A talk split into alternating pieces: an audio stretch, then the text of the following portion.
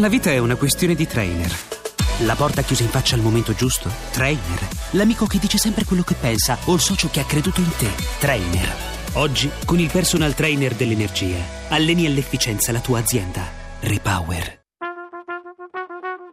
Tra poco in edicola. Allora riprendiamo la nostra conversazione con tre docenti universitari, stiamo parlando del Rosatellum. Professor Ceccanti, sentiamo il suo parere anche su quello che hanno detto i nostri ascoltatori, prego. Poi abbiamo sentito anche l'avvocato Besostri che muoveva dei rilievi di incostituzionalità a questa legge, prego. Sì, no, la prima cosa è che procedura normale, ultimo comma del 72, vuol solo dire che le leggi non si possono approvare in commissione ma si possono approvare in aula. Vuol solo dire questo, quindi non c'è nessun impedimento a votare con la fiducia le leggi elettorali. Questo nel 1953 ci fu una discussione perché la legge elettorale, perché non è, la fiducia non era regolata nei regolamenti, venne presentata come una consuetudine costituzionale. Questo fu il dibattito che ci fu nel 1953. Poi è stata regolata nei regolamenti, sono state precisate le materie su cui non si può mettere la fiducia nei regolamenti e tra queste non c'è la legge elettorale. Quanto al potere di scelta degli elettori, il potere di scelta degli elettori è dato non dal fatto che gli elettori direttamente fanno le liste, che non le fanno nessuna parte, ma è dato dal fatto che i candidati siano ben riconoscibili. È questo che fa sì che i partiti siano incentivati a scegliere candidati che possano vincere e che siano chiaramente identificabili sulla scheda, e qui, come nelle grandi democrazie europee dove le preferenze non ci sono, la scelta è tra collegi nominali e liste bloccate corte, i candidati sono stampati e sono conoscibili, quindi scelte sbagliate dei partiti vanno contro loro stessi. Allora, Fausto da Reggio Emilia, è ridicolo parlare di attacco alla democrazia, i pentastellati sono abituati a coprirsi gli occhi, specialmente dove sono riusciti a amministrare i comuni, è sempre colpa di chi c'era prima.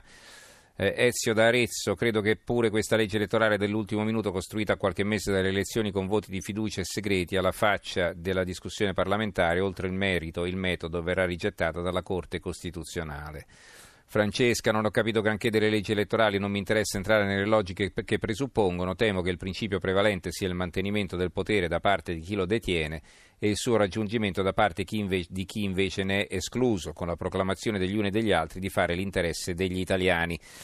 Allora, avvocato Besostri, torniamo da lei, prego.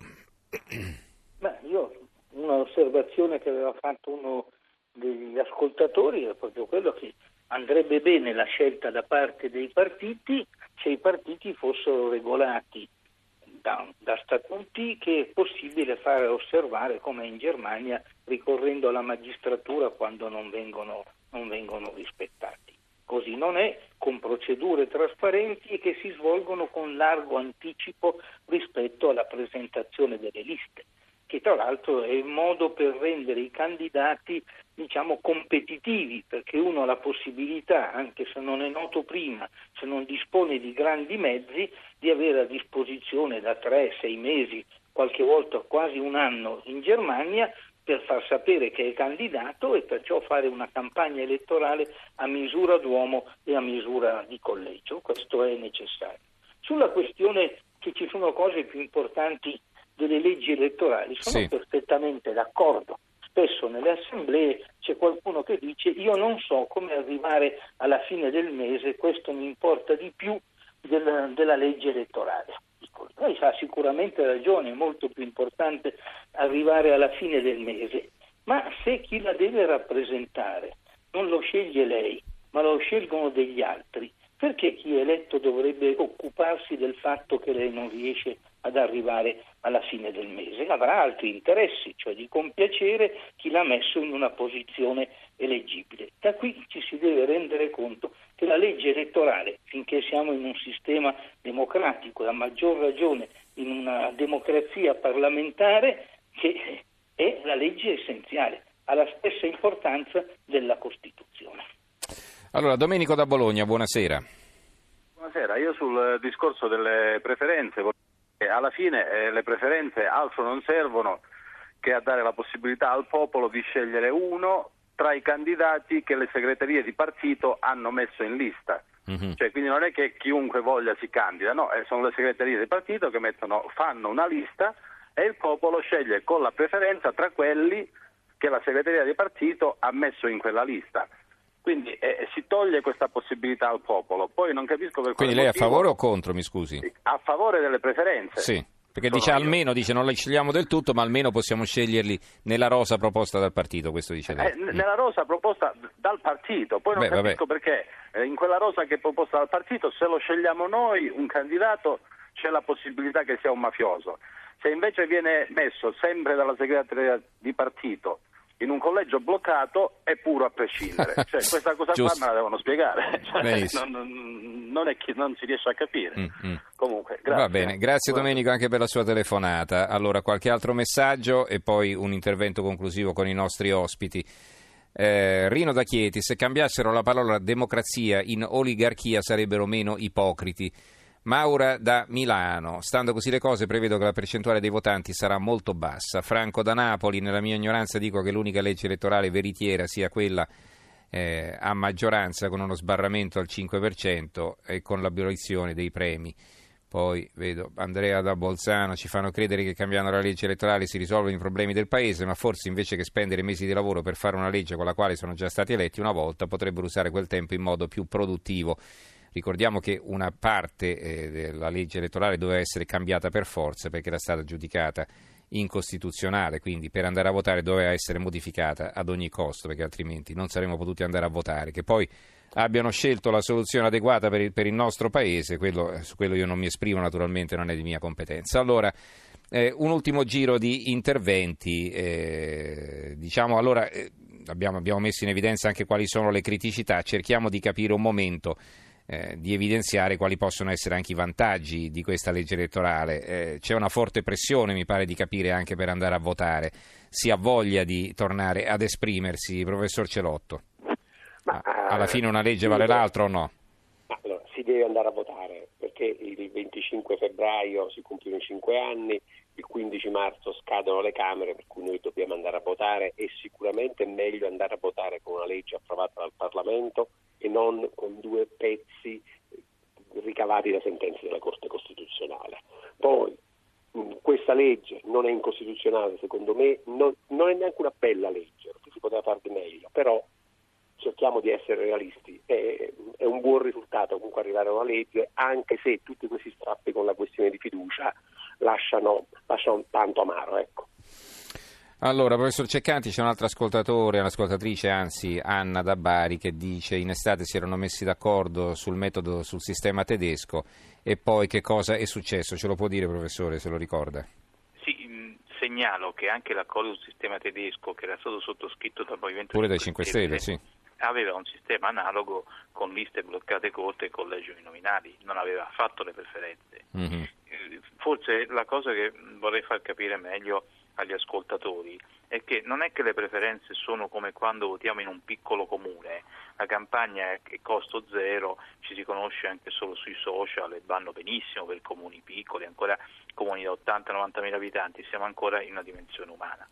Se io piazzo le preferenze sull'intera Lombardia, non è che c'è il singolo elettore che conosce il candidato e che sceglie la rosa del partito con conoscenza di causa. Il candidato ha bisogno di organizzazioni che facciano la guerra alle organizzazioni degli altri candidati dello stesso partito. Quindi io sposto la competizione tra i partiti a competizione tra correnti e lobby, non alla libera scelta degli elettori. Più ampio la circoscrizione fino a quelle regionali, come sarebbe che se si votasse senza riforma, più io creo delle situazioni mostruose. Questo è il punto fondamentale, per cui più invece io rimpicciolisco i collegi, è vero che scelgono i partiti, ma c'è un effetto di ritorno sulla base delle scelte che io faccio, quindi più ho collegi uninominali e anche liste corte meglio è. Poi secondo me si può fare ovviamente sempre meglio, io preferirei una competizione tutta su collegi uninominali e con il doppio turno perché le scelte dell'elettore sarebbero potenziate, però siccome la mia pietra di paragone è la legge vigente, è indubbio che dare all'elettore 2 schede identiche per Camera e Senato che seguono la stessa logica sia molto meglio che a dargli 2 schede molto divaricate tra loro, con regole divaricate e con queste preferenze sulla grande scala che sarebbero un disastro. Avvocato Besostri.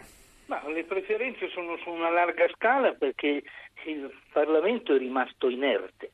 La Corte Costituzionale con la sentenza 1, avendo dichiarato illegittime le liste bloccate, non poteva dire quante preferenze dare, perciò è soltanto una preferenza, ma non ci voleva nulla, era mezza giornata di lavoro parlamentare di stabilire che anche nel Senato si dessero due preferenze di genere come alla Camera e dividere le grandi regioni, che sono quelle del Veneto, il Piemonte, la Lombardia, la Campania e la Sicilia, sotto circoscrizioni di carattere regionale, perciò la cosa diventava assolutamente facile da gestire. L'abolizione delle preferenze ha fatto sì, a mio avviso, che adesso ci si cerca, in certe zone del nostro paese, di impadronirsi della struttura di partito che fa le candidature bloccate. A questo punto penso che è molto più inquinante questa possibilità del fatto che durante le elezioni si giochi sulle preferenze. Poi il problema delle preferenze fondamentale è quello del voto disgiunto, che è la libertà di voto. Io ho un candidato nel collegio, come in Germania, perché è inutile prendere dalla Germania una cosa e lasciare perdere l'altra. In Germania c'è la stessa scheda, ma io posso votare in un modo per il collegio uninominale e in maniera diversa per quello proporzionale, cioè faccio una valutazione del candidato, perché se le liste sono corte e, come si dice, sono perciò conoscibili, a maggior ragione, se li posso conoscere voglio anche magari non votarli, o ho un giudizio molto differenziato tra il primo che viene eletto automaticamente e l'ultimo, riterrei più opportuno eleggere l'ultimo piuttosto del primo. Questo si tratta semplicemente sulla questione della costituzionalità. Chiaro che ciascuno di noi può avere un'opinione. Io dico saggezza, si dice non c'è il 2 senza il 3. Un Parlamento eletto con una legge elettorale incostituzionale non è capace, perché nel suo DNA non ce l'ha, di fare una legge elettorale costituzionale, e perciò anche questa terza legge, l'unica cosa su cui possono sperare è che venga dichiarato incostituzionale come il Porcellum dopo le elezioni, così malgrado che la legge sia incostituzionale chi è eletto resta al suo posto. Ricominciamo da capo poi. La dobbiamo rifare. Vabbè, stavamo appena dicendo che bisognerebbe arrivare a una legge elettorale definitiva, se non definitiva quantomeno stabile, insomma, no? Perché negli altri paesi non è che la cambiano ogni 2 o 3 anni e campano benissimo, insomma. Su questo non c'è dubbio, negli altri paesi evitano di fare delle leggi elettorali incostituzionali. No, ma lasci perdere le leggi degli ultimi anni in generale, insomma, quante volte le abbiamo cambiate? Noi le abbiamo cambiate perché... D'altronde, qualcuno l'ha già anche detto, ciascuno fa una legge pensando di farla a sua misura, con tutte le cose che vengono cambiate. Io ho detto appunto che il voto non è libero, c'è una cosa che quella rimane, che è fissa, che il voto è ancora segreto, e perciò ed è per questo che gli elettori ogni tanto fanno delle sorprese a chi fa le leggi elettorali avendo una certa intenzione che viene smentita. Benissimo, ringraziamo allora i nostri 3 ospiti, li ricordo: Alfonso Celotto, docente di diritto costituzionale all'Università di Roma III, grazie professore, a risentirci, buonanotte. Buonanotte anche al professor Stefano Ceccanti, che insegna diritto pubblico comparato all'Università La Sapienza, grazie professore, buonanotte anche all'avvocato Felice Besostri, già docente di diritto pubblico comparato alla Statale di Milano, buonanotte avvocato, grazie. Buonanotte a tutti voi, grazie.